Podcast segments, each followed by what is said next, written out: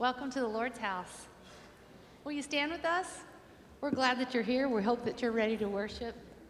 Let's sing to Him this morning.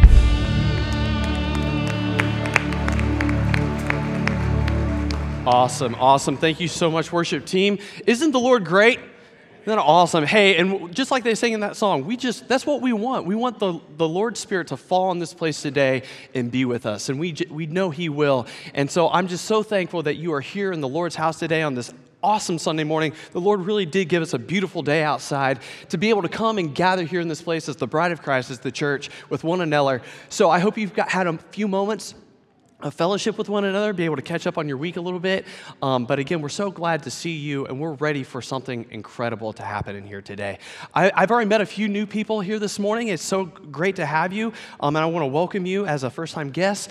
Um, we want to get to know you and tell you all about our church. So, right after service, fill out, take the little uh, Connect card that's in the chair back in front of you, fill that out, and then right after service, meet me back here at this table out these back doors. Me and a couple others will be there. We want to be able to tell you about our church, what's all going on, so much, so many things happening throughout the week. We, ma- we want to make sure that you and your family get plugged in in the right places, okay? So it's great to have you here this morning, and we thank you for being a special guest with us today. I'm inviting you all to stand right now. We're going to ask God's presence on our uh, service today, um, and just that this, this time is awesome with each other, all right? Let's do that. Let's pray. Lord, I love you, and again, I'm so thankful that you've brought us all back together, God. Thank you for giving us an amazing day to do so. And Lord, um, I just, just knowing that there's so many different people in this room, and we all come from different backgrounds, and we've all had so many different things going on this week, God. And Lord, no matter how our week has been, whether it's been good or awful, great or maybe not so pleasant, you stay the same. You are always good and you are always faithful. And right now, you want us to be able to relax, be able to put those stressors and all that anxiety and all the, uh, and unpackage everything and just put it off to the side right now and be able to focus on you. And we ask for that kind of presence in this room then over the next few moments, God, as we are able to worship you clearly have full focus. And as the word is preached to us today, as Brother Will brings the message, that our hearts will be receptive to that. And there's no, nothing getting in the way of any of that. So, Lord, may your spirit of peace and restoration and healing fall on us today as we gather here at your feet to hear from you. In your name, amen. All right, greet those around you, and we'll get started in a couple minutes.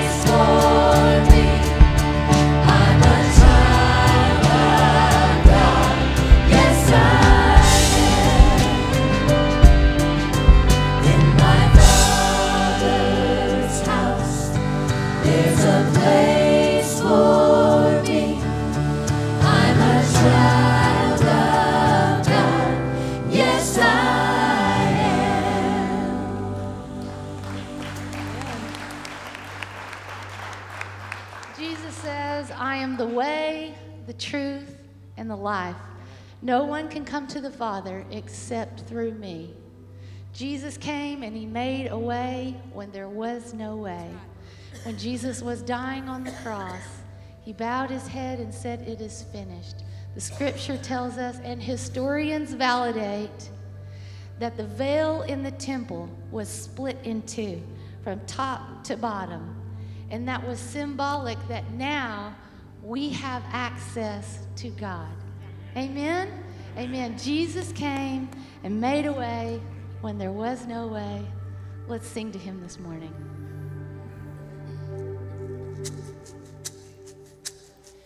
Are you past the point of weary? Is your burden weighing heavy? Is it all too much to carry? Let me tell you about my Jesus. Do you feel that empty feeling? Cause shame's done all it's just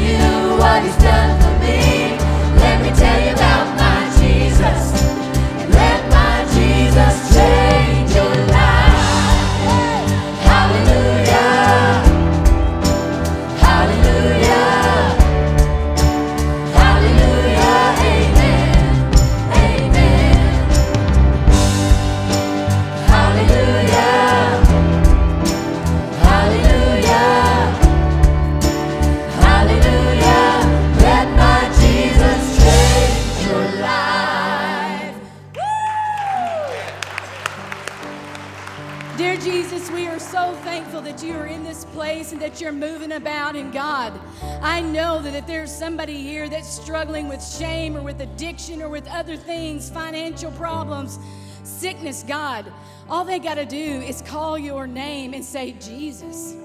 Jesus, and He can change your life. He can change their life. And I pray, God, today that if there's somebody here that doesn't know you or that is in the middle of a struggle, that they would come today before it's too late, lay it down at this altar because we are children of the Most High God, and He can take care of anything and everything that we would ever need. And I pray, God, tonight, today, that you would be with Brother Will as he brings the message, and we would all open our eyes and our ears and our hearts to hear the message that you have for us so that we can take it and we can carry it out into this lost and dying world. And God, start a revival in me, start a revival in this church, a revival in this community because it starts with me saying, Jesus, change my life because you can do it. And it's these things, God, that I pray in your precious, sweet name, Jesus. Amen.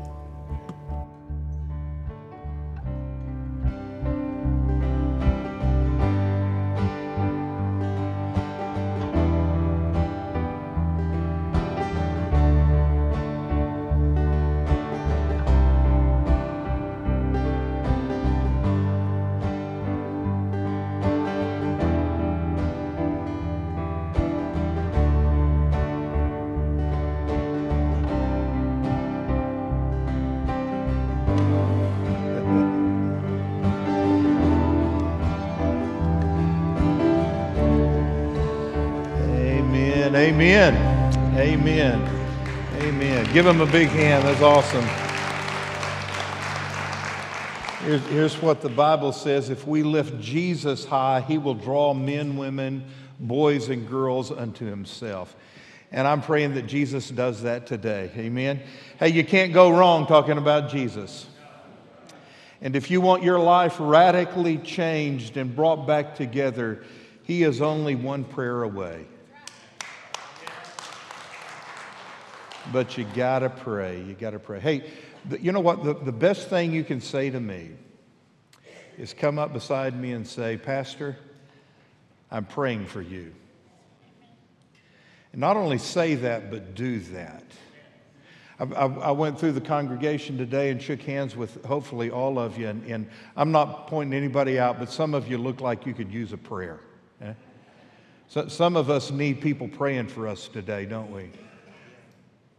We, Jason, we need somebody who cares enough about us that's going to go before the throne of God and intercede for us. For We need prayer. So before I start this message on prayer, let's pray. And, and let's ask God, let's just ask God to, to bless each. And you know what? I pray all the time, but I need a special prayer. I'm going to ask Pastor Jose to come up here. Pastor Jose came all the way from Puerto Rico. Give him a big hand.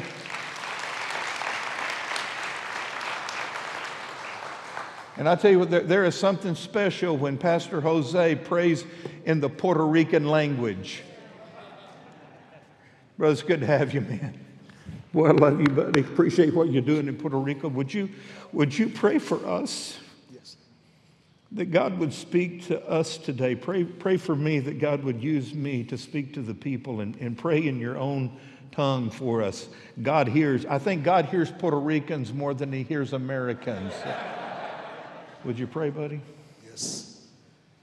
Señor, te damos toda la gloria porque tú eres grande, porque tú eres poderoso.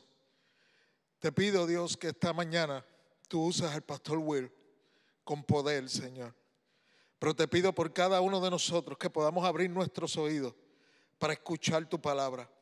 Nos ponemos en tus manos, Señor, que son las mejores. Creo fielmente de que tú eres Dios. Gracias, Dios. Usa al pastor Will esta mañana con poder. En el nombre poderoso de Jesús. En el nombre del Padre, del Hijo y del Espíritu Santo. Amén. Bless you, man. Amen. Didn't, I didn't understand a word of it until he got to amen, but you know what? That's okay. God did.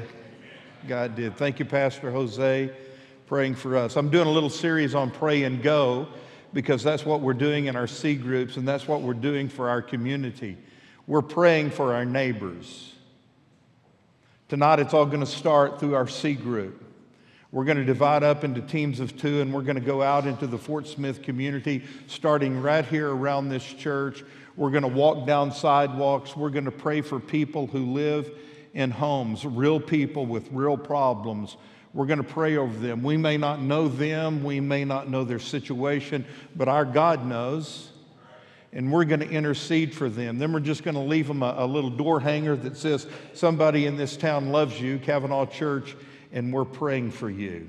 Let me tell you something prayer matters. Prayer makes a difference. It all starts with prayer. I don't know if you've heard this true story about two pilots in New Zealand. They were flying a home built micro light airplane. Now, I, I, don't really like getting up in the air in little airplanes. It makes me real nervous. There is no way in the world I would fly in an airplane that I hand built. Would you? They were high over a sloping valley near some rugged sections of New Zealand when their engine started sputtering. Then it started coughing, and then it just stopped. Apparently, they had ran out of gas. Well, th- these two men were Christians, and so they did what believers do when they're in a perilous situation. They started, they were crying out to God. Lord, please save us. Help us to make it over this ridge. Help us to land this plane safely. And somehow or another, they made it over the ridge. And somehow or another, they found a little strip of concrete. And somehow or another, they were able to land that plane safely. It was a miraculous answer to prayer. But as they rolled to a stop, they looked up, and right in front of them was this giant sign. It was a 20 foot, 20 foot billboard that simply said, Jesus is Lord. Amen. We need to remind ourselves of that, that Jesus is Lord. In good times and in bad times, Jesus is Lord. Would you affirm that with me verbally? Say it on three. One, two, three. Jesus is Lord. That really is where all prayer starts and stops, isn't it? In our desperation and in our need, we cry out to the Lord in earnest prayer, and He works in the midst of our needs and answers our prayers as only He can. And we discover afresh and anew that Jesus is Lord. And you need that today. You need to know Jesus is Lord. And as I said before, He's only a prayer away. I want to take you this morning to one of my favorite statements in the Bible on prayer. It's found in James chapter 5, the end of verse number 16. Here's what it says in the NIV The prayer of a righteous person is powerful and effective. Sherry, leave that up there just for a second. I memorized this verse out of the Old King James Version. It says, The effectual, fervent prayer of a righteous man availeth much.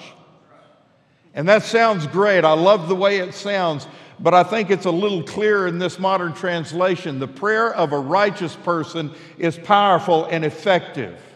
Do you believe that? Say it out loud with me. Let's read James 5:16 together. The prayer of a righteous person is powerful.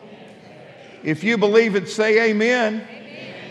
And what I want to do over the next few minutes is just break this verse down into little phrases so that we can not only understand it, but put it into practice.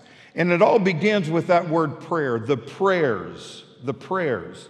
This is not the general Greek word for prayer that we find in the scripture. It- rather, it is a word that focuses on the needs that we bring before the Lord. It comes from a root word meaning to make known one's need.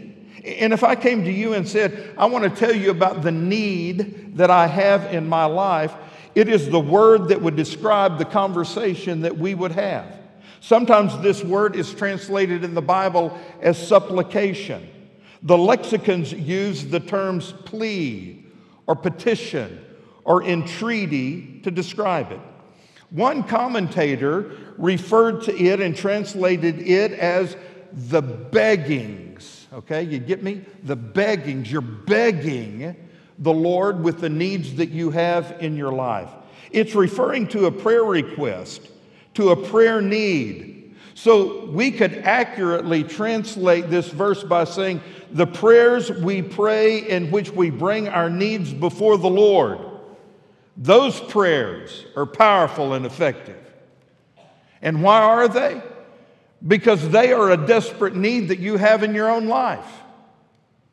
If you were only given one chance, one chance right now, one chance in this service to cry out to God and entreat God for a need that you have in your life, something that you are desperate for, something that you know only He can provide, what is it you would pray for?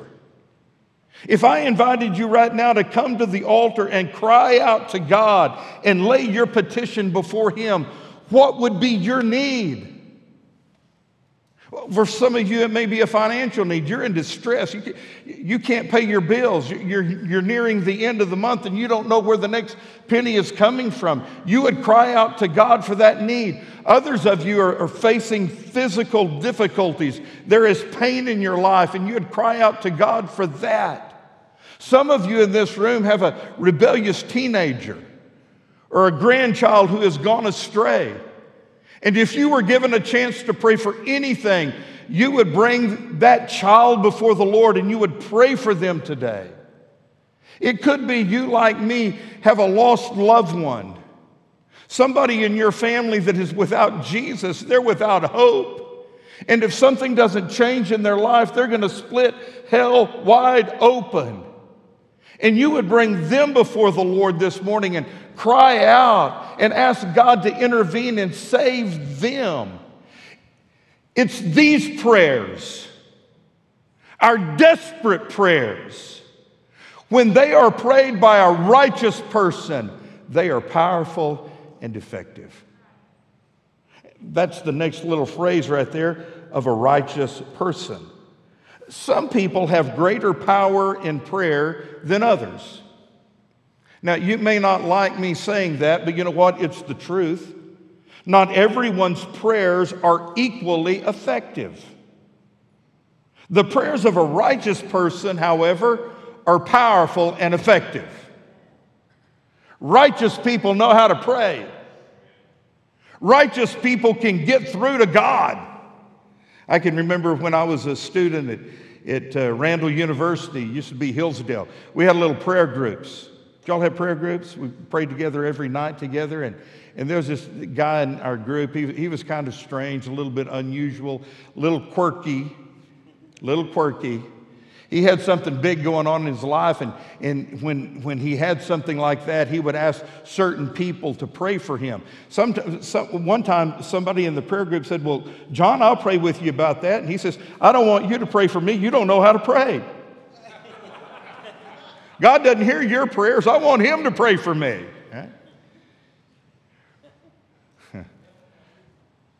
The prayers of a righteous person, those are the prayers that God hears. So the big question is who's righteous? Who, who fits that description of a righteous person, and how do we become righteous?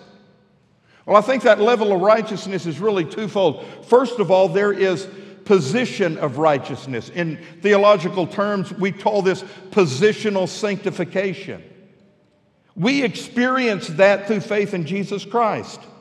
This really is the heart and soul of Christianity. Our God is pure and He's perfectly righteous. He's holy, pure, and good. And the only way we can walk in fellowship with Him is to become as He is because we are anything but pure. We are filled with sin, for all have sinned and come short of the glory of God. And it is our sin that separates us from a holy and righteous God. So, so what do we do? The only way we can have a presence with God is through faith in His Son, Jesus Christ. That's the reason Jesus came and died on the cross to save us from our sins so that we could have fellowship with God. And when you invite Jesus into your heart and he moves into your life and forgives you of your sins, when God now looks at you, what he sees is Jesus inside of you. He no longer sees that sin, he sees the imputed righteousness that only comes through a relationship with his son Jesus. So, how do we become righteous? We put on Jesus Christ. We invite Jesus into our life, and he makes us righteous. That's positional sanctification. Not only is there this position of righteousness, but also there is righteousness in progress, in practice. We call it progressive sanctification. I am made right in Jesus Christ, but you know what? Every day I am to be more like Jesus. I am to be more like Jesus today than I was yesterday. I am to be more holy and godly today than I was a day ago. It's progressive in our relationship with Jesus. On the flip side of that, it is possible to be a Christian, but to allow sin and distraction to crowd into our lives, and get this, hinder our prayer lives. Because if you're a believer and you have unconfessed sin in your life, God is under no obligation to hear your prayer. In fact, the only prayer He's going to hear from you is that prayer asking Him to forgive you and to cleanse you of your unrighteousness. If you don't believe me, let me just put a couple of verses on the screen that prove it. Isaiah chapter 59 says, Surely the arm of the Lord is not too short to save, nor his ear too dull to hear. But your iniquities have separated you from your God. Your sins have hidden his face from you so that he will not hear you. How about Psalm 66 18? If I had cherished sin in my heart, the Lord would not have listened to me. So sin separates us from God. And the only way you can be a righteous prayer warrior is by having forgiveness in your life and confessing your sins to the Lord and pleading His forgiveness. That's why it's important to read all of James chapter 5, verse 16. I love the end of this verse, but it is in its context that we need to hear today. So, what does the whole verse say? James 5:16 really says this, therefore confess your sins one to another. That is after you've confessed them to God, we confess them to one another. We come clean. We say, Hey, I've struggled with this. I've sinned here. We confess our sins one to another. And what do we do then? We pray one for another so that we can be healed. There's not anybody in this room who's any better than anybody else in this room. I mean, we're all sinners who have been saved by the grace of Jesus. We're on a level playing field. We need God and we need each other. So confess your sins, pray for one another. And here's our statement the prayer of a righteous man is powerful and effective. So if I were to ask you the question this morning, why should we live a holy life? Why should we remain pure? Why should we avoid these things that contaminate our mind? Well, there's a lot of answers to those questions. One, we want to please God. Number two, we want to be healthy people. Number three, we want to be a good testimony for Jesus to others. But one of the greatest motivations toward holiness is so that our prayers can be powerful and effective. This verse says that the petitions, the pleadings, the pleas, the entreaties of a righteous man or a righteous woman are what? Powerful and effective. And that brings us to the next two words in our verse they are powerful and effective. The primary Greek word here is the word from which we get our English word energy from. The prayers of a righteous person produce a great and effectual energy. And somehow, in the design and wisdom of God, it's prayer that really accomplishes God's work in this planet. Prayer makes a difference. Prayer makes the impossible possible. Prayer moves mountains. Prayers change lives. I want, to throw a picture of a lady up on the screen. Anybody y'all know her? Have y'all seen this lady before? Anybody? She kind of looks like your grandmother or great grandmother, doesn't she? Her name is Pearl Goode. Anybody heard of her? Good. I get to tell you something you don't know this morning. She is an awesome lady. I've, I've, I've read several stories about her. Some have given her a nickname the little old lady from Pasadena. Why? Because she was from Pasadena, California. She was a private nurse way back in 1949. That was before home health care, but she was doing it before we talked about it. 1949, a private nurse. She was taking care of this millionaire in San Marino. And one day she picked up a newspaper and was thumbing through it, and she came across an advertisement for a big tent revival, a crusade that was going to happen that night in downtown Los Angeles on the corner of Hill and Washington Streets.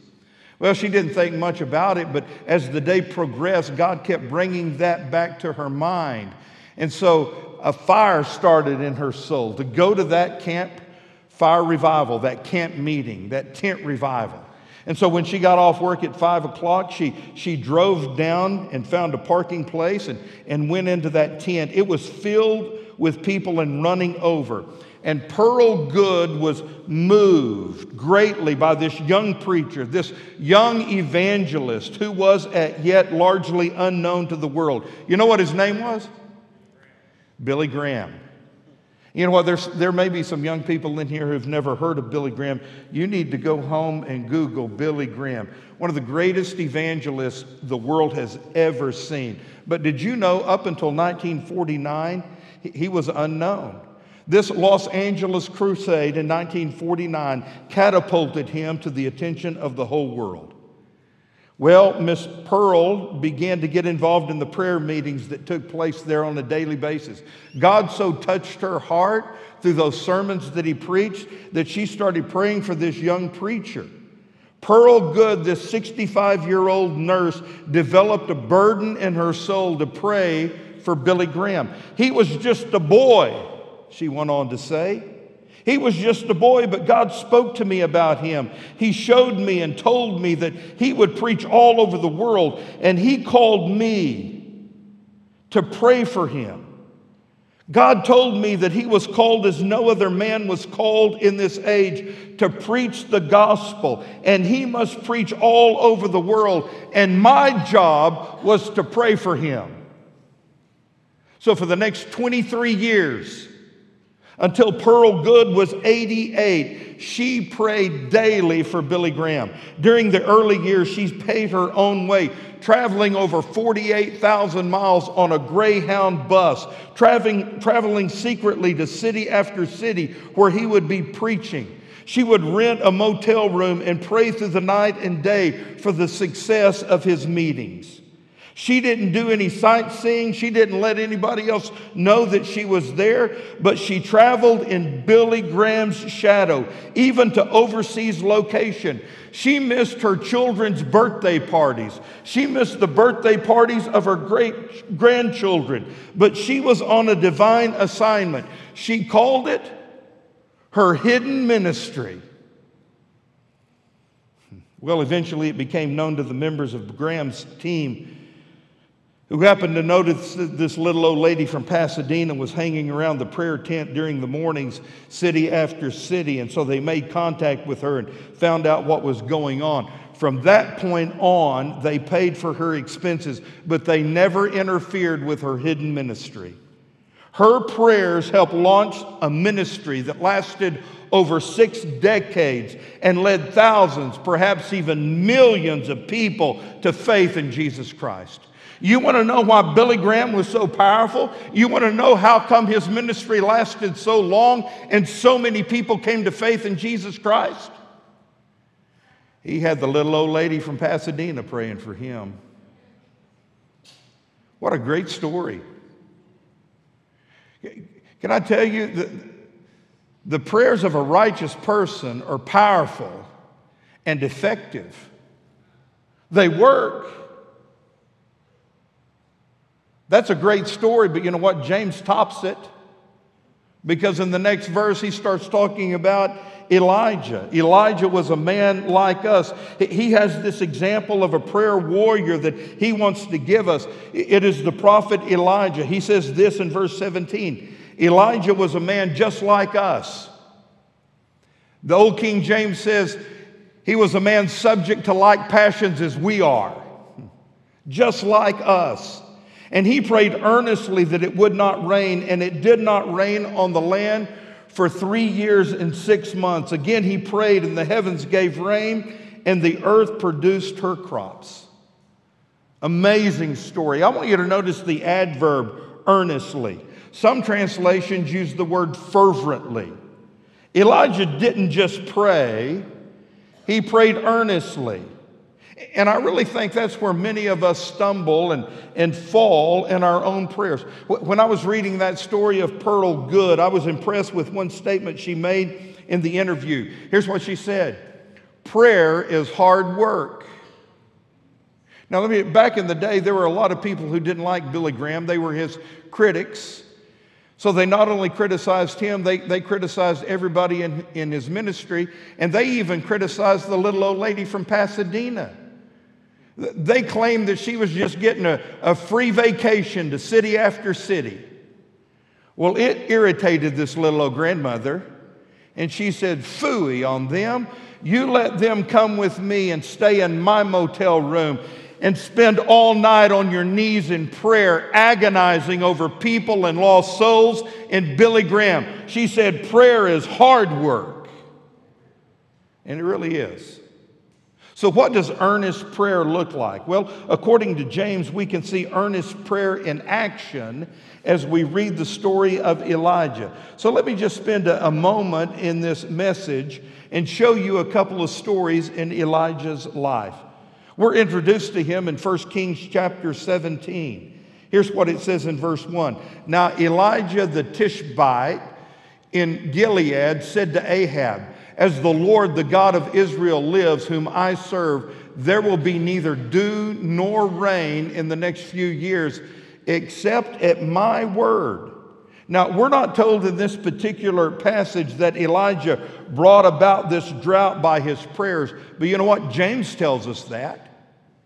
It was through his prayer that they went through a drought of three and a half years. Sometime later, during the time of that drought, Elijah went down and lived with a family whose son died. He was staying in this widow's house.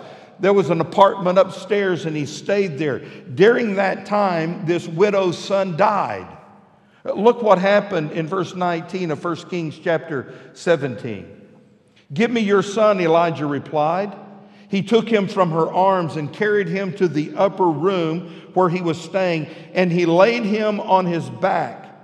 Then he cried out to the Lord, O Lord my God, have you brought tragedy also upon this widow I am staying with by causing her son to die? Then he stretched himself out on the boy three times and cried out to the Lord, O Lord my God, let this boy's life return to him. And it happened. God did a miracle. He intervened. This boy came back to life. Now, that is an example of earnest, fervent prayer. Amen? It says that he cried out to the Lord. And it says that three times he stretched himself out over the problem. That's earnest praying. So listen to me, church. There are going to be times in your life when you have to stretch yourself out over a problem and cry out to God one time, two times, three times until He sees fit to solve the problem. Now look at the next chapter, 1 Kings chapter 18. This is the story of Elijah's contest on Mount Carmel with the prophets of Baal. I don't have time to talk about this much. Let me just read what happens in verse 36 and following. It says, At the time of sacrifice, the prophet Elijah stepped forward and he prayed, O Lord God of Abraham, Isaac, and Israel, let it be known today that you are God in Israel, and that I am your servant and have done all of these things at your command. Answer me, O Lord, answer me, so these people will know that you, O Lord, are God, and that you are turning their hearts back again. Then the fire of the Lord fell and burned up the sacrifice the wood, the stones, the soil, and also it licked up the water in the trench. Bam! There's God doing something big again. But then at the end of the chapter, we have given to us the incident that James is referring to in James chapter 5, the end of this three and a half year drought. Look at verse 42 of 1 Kings 18. Ahab went off to eat and drink, but Elijah climbed to the top of Carmel. He bent down on the ground and put his face between his knees. You know what he's doing?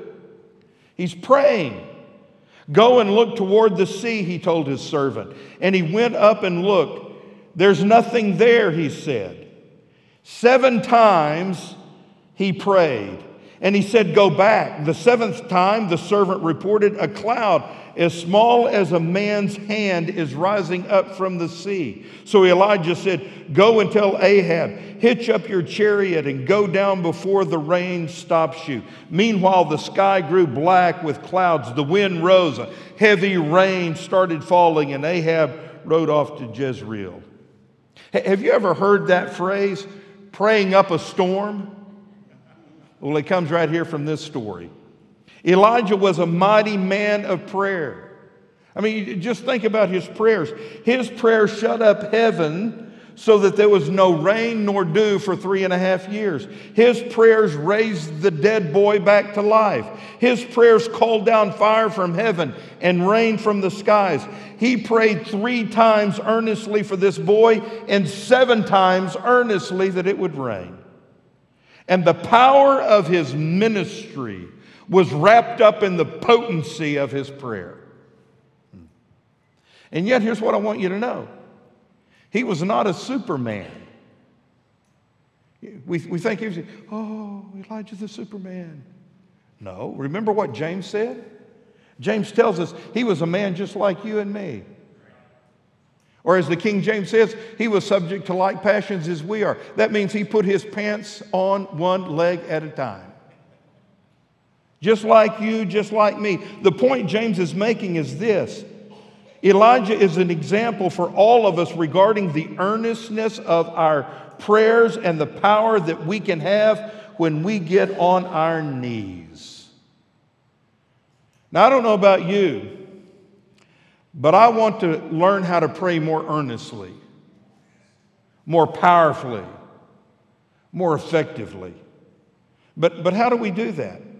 You know, sometimes I, th- I think that we think, well, in, in order to pray so God hears, I, I've got to have a certain lingo that works. I've got to have a Bible link. I need to, I need to speak in the King James Version so he hears me.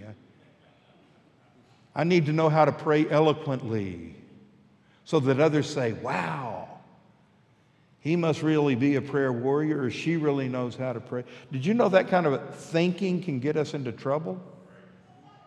That's not from Jesus. Here's what Jesus said about prayer in Matthew chapter 5. When you pray, you shouldn't be like the hypocrites, for they love to pray standing in the synagogue and on the corners of the streets that they may be seen by men. Assuredly, I say to you, they have their reward. But you, when you pray, go to your room, go to your closet, go to your inner room, and when you have shut the door, pray to your Father who is in the secret place, and your Father who sees in secret will reward you openly. That's how you do it. That's how you learn how to pray in your secret place. So, as I land this little handmade aircraft, let me give you five suggestions I think worth writing down. Number one, why don't you memorize James chapter 5, 16, verse B? Memorize it out of any translation you want to. NIV says, The prayer of a righteous man is powerful and effective. You know, that's only 10 words. You can memorize that. But not only memorize it, apply it. Memorize the verse, claim it, apply it in your own situation. And, and change that little word man to whatever you need. The prayer of a righteous daddy is effective. The prayer of a righteous mama is effective. Can I tell you something? Even though your kids grow up and they leave the house, they're still your responsibility. I, I say this all the time and I mean it. If you don't pray for your kids and your grandkids, who's going to? They're, they're your responsibility. And can I tell you this? As they get older, it actually gets harder to parent them, to pray for them, to intercede for them. The, prayer of a righteous husband, the prayer of a righteous wife, the prayer of a righteous teenager is powerful and effective. You memorize that verse, you apply it to your own life, and you put it into practice. Number two, you need to find a secret place to pray. You, you need to find a closet. Go in there and shut the door and get your heart right with God. Become a righteous person and pray. Number three, pour yourself into it. Pray earnestly, pray fervently. Number four, don't worry about time. You need time with God. And if He really is as important to your life as you say He is, give Him a little bit of your time. And then, number five, allow God to answer in His own way. And when you're out of fuel, and your engine is sputtering and clanking and cluttering, and you come in for a landing as God answers your prayer, remember those words on the sign at the end of the runway of answered prayer Jesus is Lord. Jesus changes everything. And Jesus is only a prayer away. I'm going to ask that you bow your heads and close your eyes. Some of you need to ask Jesus into your hearts.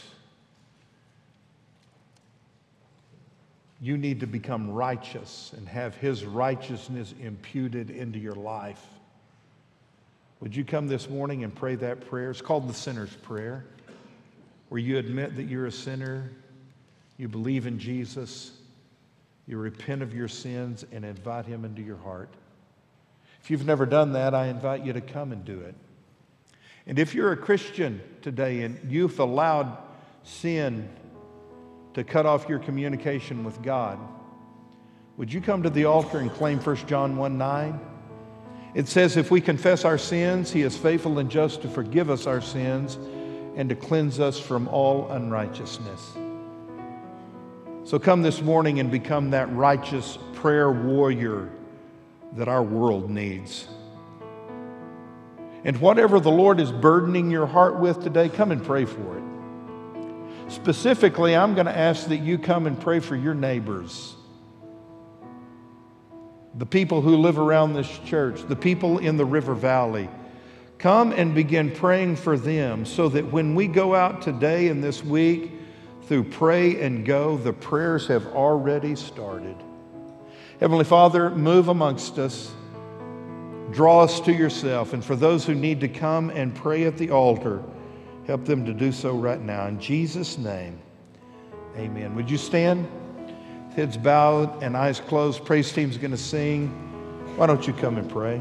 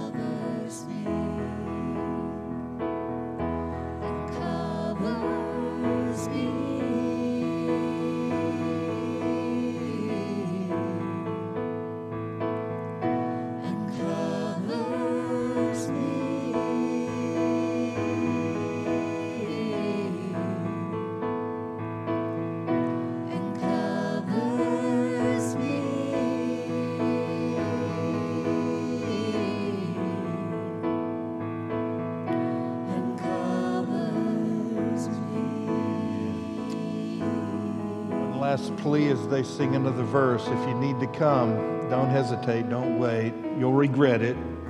Come on right now. As God calls you to Himself, come and pray.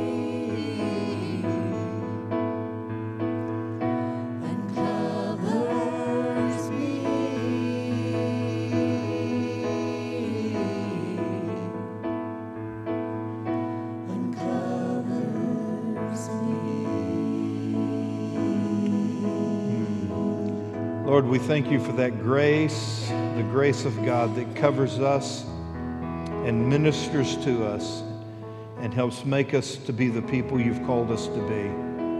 Lord, I, I love you so much today. I thank you for James 5:16. Help me, dear Lord, to become a righteous prayer warrior for you. I pray out of Cavanaugh Church we would have dozens, hundreds of people who become righteous prayer warriors so that our prayers make a difference. And dear Lord, as we lift up those needs and burdens and prayer requests, I pray that you would answer them as only you can. Lord Jesus, we love you. Help us to let our lights shine for you. In Jesus' name, amen. Amen. God bless you. You can be seated just for a moment.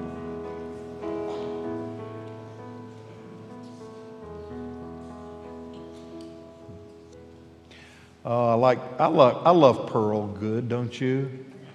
Man, I just love that story. I wish I could have told it to you better. I, every time I, I read it, thought about it this week, it man, it, it brought a tear to my eye and made me cry. And, and then I, I heard I remembered uh, hearing about this uh, church member who was griping to another church member about how bad of a preacher they had and how sorry his sermons were. And, uh, and the friend said, Well, that may be the case, but let me ask you have, have you prayed for the pastor this week? Have, have you prayed and asked God to help him as he preaches? And the guy said, No. And the friend says, Well, why don't you start with that and we'll see where it goes? So you can take that for what it's worth, but I would, boy, I tell you what, I'd love to have some Pearl Goodes praying for me every time I preach. You know what? It might be better in here if we all prayed. It's just a thought. I don't know. Hey, if you're a Cavanaugh Church member, when you walk out the door, make sure you drop your offering in that little black box. We'd appreciate it. C groups are meeting tonight. Only this week and next week will they meet, and we're doing our pray and go. It's going to be, it's non threatening, it's not scary. We're dividing up in, in pairs of two. We're walking through designated neighborhoods. We're praying for people in houses, leaving them a little door hanger, letting them know Cavanaugh Church loves you and we're praying for you. If you can participate, we'd love to have you do that. Now, listen to me, everybody, look at me. Wednesday night. Where are you going to be this Wednesday night at 7 p.m.?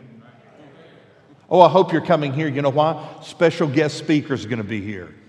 A guy named Kendall Ross. Is that name familiar with any of y'all? Brother Kendall was on our church staff for years and years. He did the music ministry here until God called Kendall to become a senior pastor, and now he pastors the Free Will Baptist Church in Ozark. I don't know of anyone who's any smarter than Brother Kendall. I mean, he is a brilliant theologian, a great pastor, and a wonderful speaker. We're inviting him to come back home to Cavanaugh and preach for us this Wednesday night. And if you come, I know you will be blessed and challenged. I think second service praise team is going to lead us in worship Wednesday night. So it's going to be great music. It's going to be an awesome sermon. I asked Brother Kendall to twist Sister Denise's arm and bring her and have her sing. So hopefully she'll do that. Wednesday night, 7 o'clock. Where are you going to be? Oh, boy.